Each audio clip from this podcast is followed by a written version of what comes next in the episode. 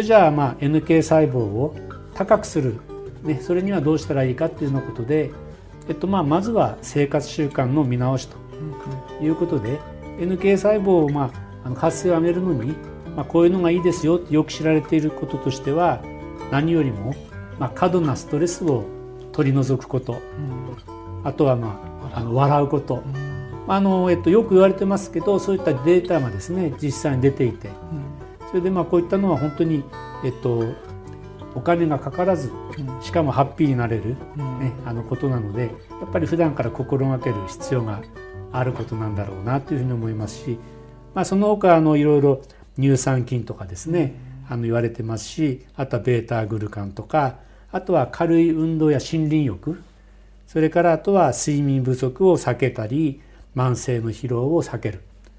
それからまあいろんなサプリメントや漢方薬やあとは、えっと、温熱療法やハイパーサミアあとはまあ、えっと、これからさらに紹介する NK 細胞を培養して点滴してあげる NK 細胞療法と。やはりそれぞれあのまあえっとあのその人その人にどれが一番合ってるかっていうのはあのいろんな違いはあると思いますけどもまああのハイパーサミアや温熱療あの NK 細胞療法は総じてあのどういう方にでもよく聞いてくれる、うん、あの最終兵器かなというふうには思います。うん、まあ、でもまあ基本は過度なストレスを下げて、うん、そしてまああの笑って過ごそうということは最低限、ベースとして、まあ、あの続けながらプラスアルファの方法は考えていくということが基本になるかと思います。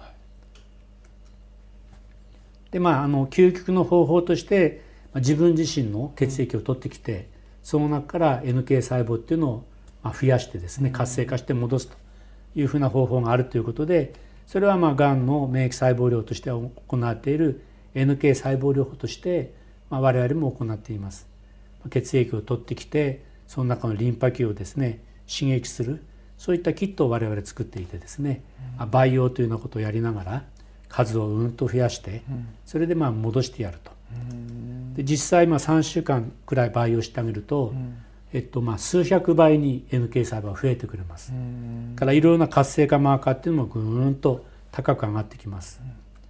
そしてこういうのはいくつかのがん細胞に対して青い方が培養前赤い方が培養後ですけども培養前と培養後では、同じ1個の NK 細胞でもがんを殺す力は数倍から数十倍こう作る高くなってきます。うんまあ、例えて言えばあのお巡りさんが少し疲れてですね、うん、血液の中こう見回りしている時にこちらに連れてきて、まあ、3週間体の外のですねいい環境でいろいろ訓練してやるとですね一人のお巡りさんが数百人になって、うん、しかもまあ、えっと、何も武器を持ってなかったのが武器を持った状態で、まあ、テロ対策チームのようになって、まあ、点滴で戻すことができるというのはこういった細胞療法の意味合いです。うんこういったあのお巡りさんのような働きをしてくれてる細胞には NK 細胞の他にも、ガンマデルタ T リンパ球とかアルファベータ T リンパ球とか、まあ、あのいくつかの他の細胞もお巡りさんのような働きをしてくれてます。でまああのそれぞれどれくらいねあの、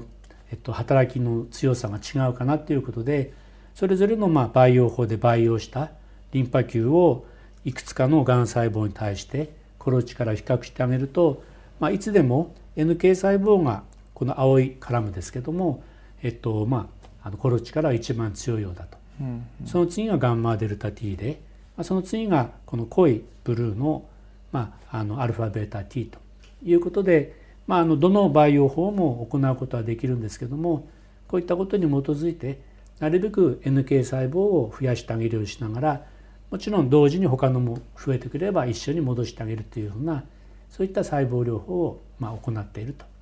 いうのがまあ現状です。まあ、具体的には 50cc 採血をしてで、まあ、3週間くらい培養してで2 3 0分かけて点滴をして戻してあげるとそうするとあの活性化したたくさんの NK 細胞が入っていっていっぺんに体の中をバーッと大掃除してくれると。まあ、普段から、ね、体の中ではいろんな免疫細胞や NK 細胞も含めてですね働いてこう掃除をしてるわけですけどこういったあの、まあ、大量に培養した活性化の高い細胞を入れるのは、まあ、大掃除をするというようなことで、まあ、体の中に何か問題がある時にはその問題細胞をやっつけると。そういった意味では、えっと、がんの患者さんだけじゃなくて健康な方もたまにこういったことであの大掃除を、まあ、あのされに来る方たちもいらっしゃいます。まあ、これはその、ね、一例ですけども、えっとまあ、あの50代、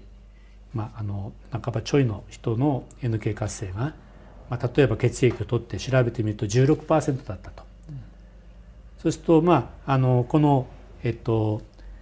横軸が年齢縦軸が活性のこのグラフに当てはめると、まあ、50代後半だったんだけど、まあ、実際の免疫 NK 活性の免疫年齢は、まあ、72歳くらいと。はい、まああのえっと、なるべく仕事はねあのやりすぎないでなるべく笑うようにしてもなかなか改善しないと。いう時にはあの培養してそれで点滴をしてあげるとこう36%からボンと上がって免疫年齢がまあ25歳に一時的に若返ると。その時にまあ大掃除をすると。まあ、これはあの数年前の、ね、私自身のデータですけども。なるべく生活習慣を変えようとしてもなかなか良くならないという時にはこういった、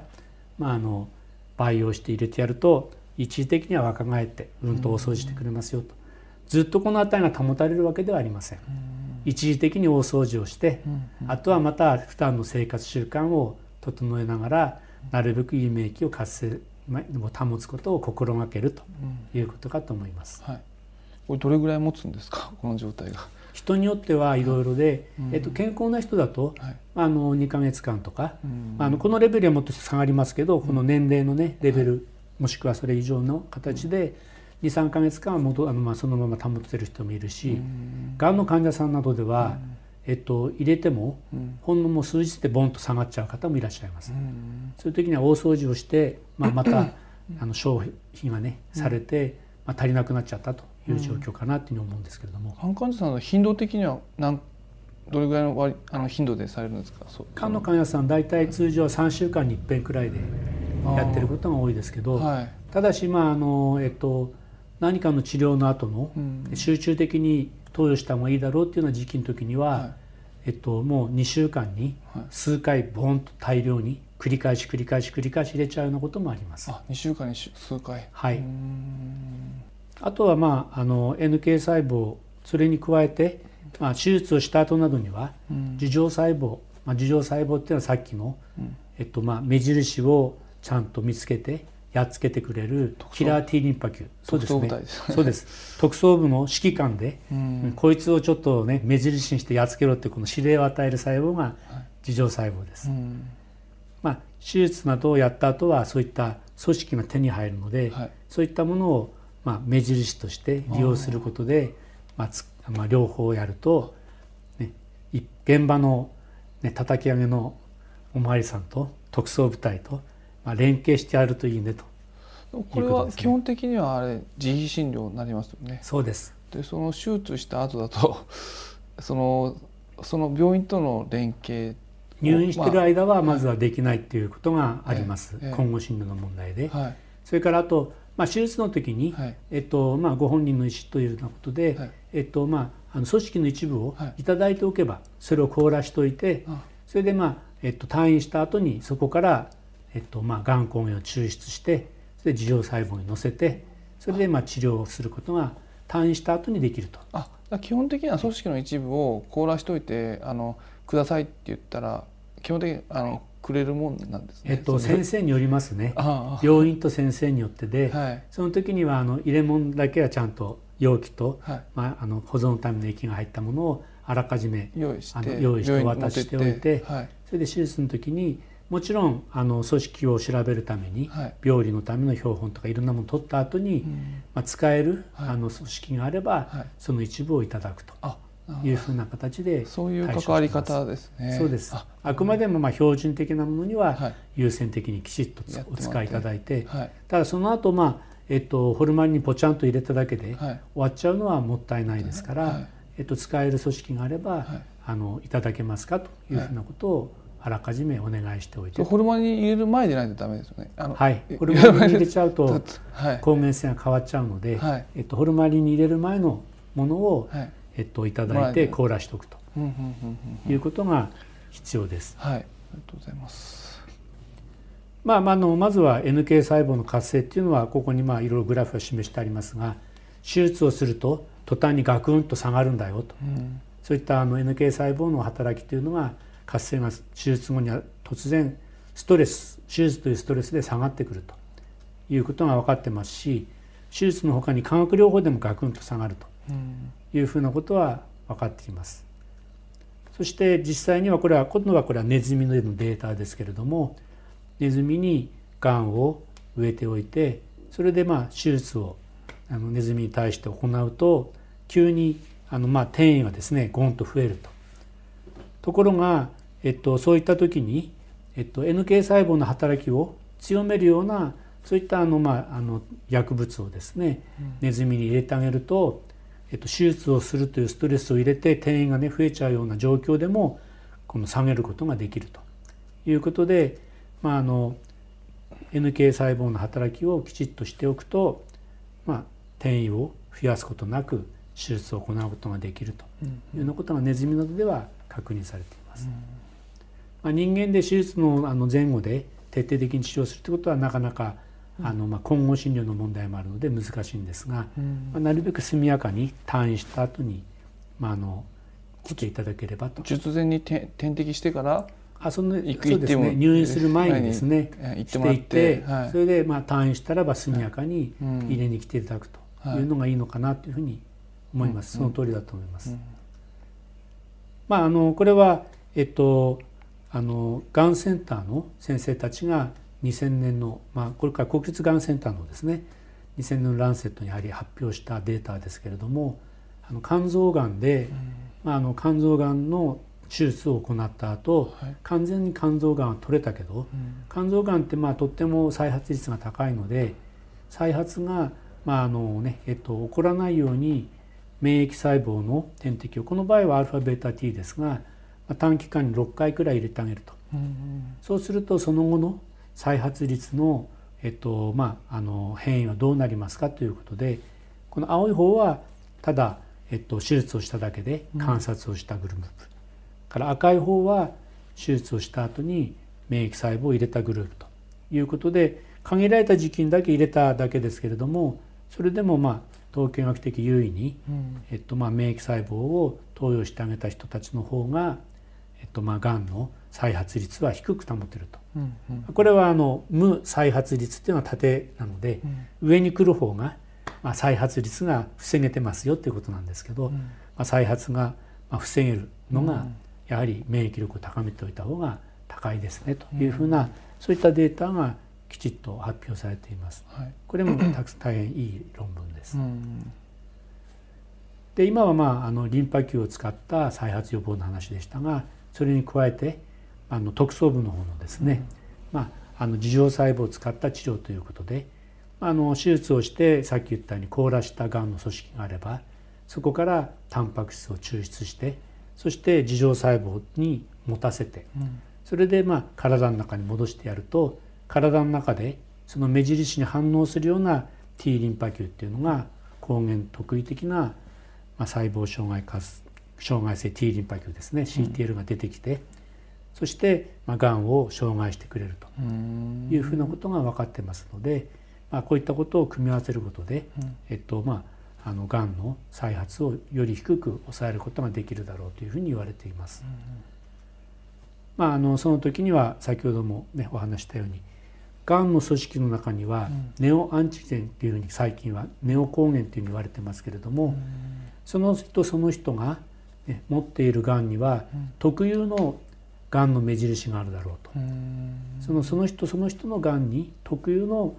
がんの目印、これを、まあ、その人のがんの組織が使えれば、えっとまあ、あの得ることができると、それを教育してあげることでより、まあ、あの抑えることができるだろうし、まあ、そういった組織がない時には、まあ、共通根源っていうふうに書いてありますが、まあ、がんが起こってきてがんになれば共通してこういうタンパク質がこう出てくることが多いですねというふうなことでそういった共通して出てくる可能性が多いタンパク質に反応するような合成ペプチドというのを使ったペプチドワクチンそういったものをまあ目印として載せてあげるというふうなことで受容細胞の治療を行っている場合もあります。ま、将来的にこういうのが採血で取れればすごいですね。そうですね。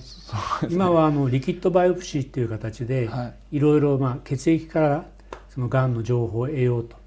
いうふうなことがいろいろ試されてますから、はい、えっとまあそう遠くない将来に、あの採血からでもかなりの情報が得られるような時代が来ることが期待されています。はい、すごい。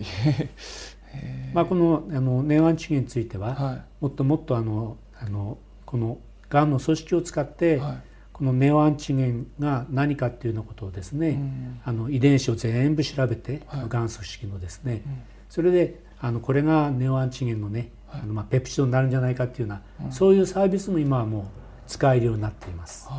まあいろいろね興味深いところで、まあ、ますますえっと、がんの手術の後、はい、まあ、手術の時に組織がいただけるかどうかっていうのことは、はい、大変ねクリティカルな状況になってきてるかなと思います。はい、なるほど。ありがとうございます。まあ、授細胞をやる時にはあらかじめ、えっとまあ、血液を取ってきてですね、うん、その中にある単球という細胞。あのリンパ液と比べるとあの数はずっと少ないんですけど、うんうん、それを、えっと、樹状細胞というのに分化させて、うん、まあ、変化させてですねそれにまあ、がんのイメージ種などを乗せて、それで体の中に戻してあげるというような治療法を行います。まあ、あとはこういった細胞療法をやった時の副作用ですけれども、えっと、副作用はゼロということではないんですが非常に稀です。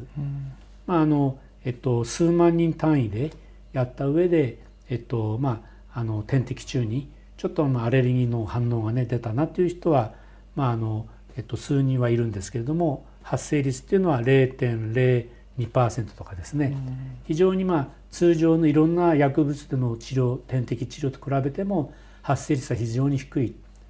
まあ、あのあとはもともと自己免疫疾患でリウマチとかあった人だとそれが少し痛みとして、ね、感じたりなんていうことはありますけれども、まあ、あの非常にあの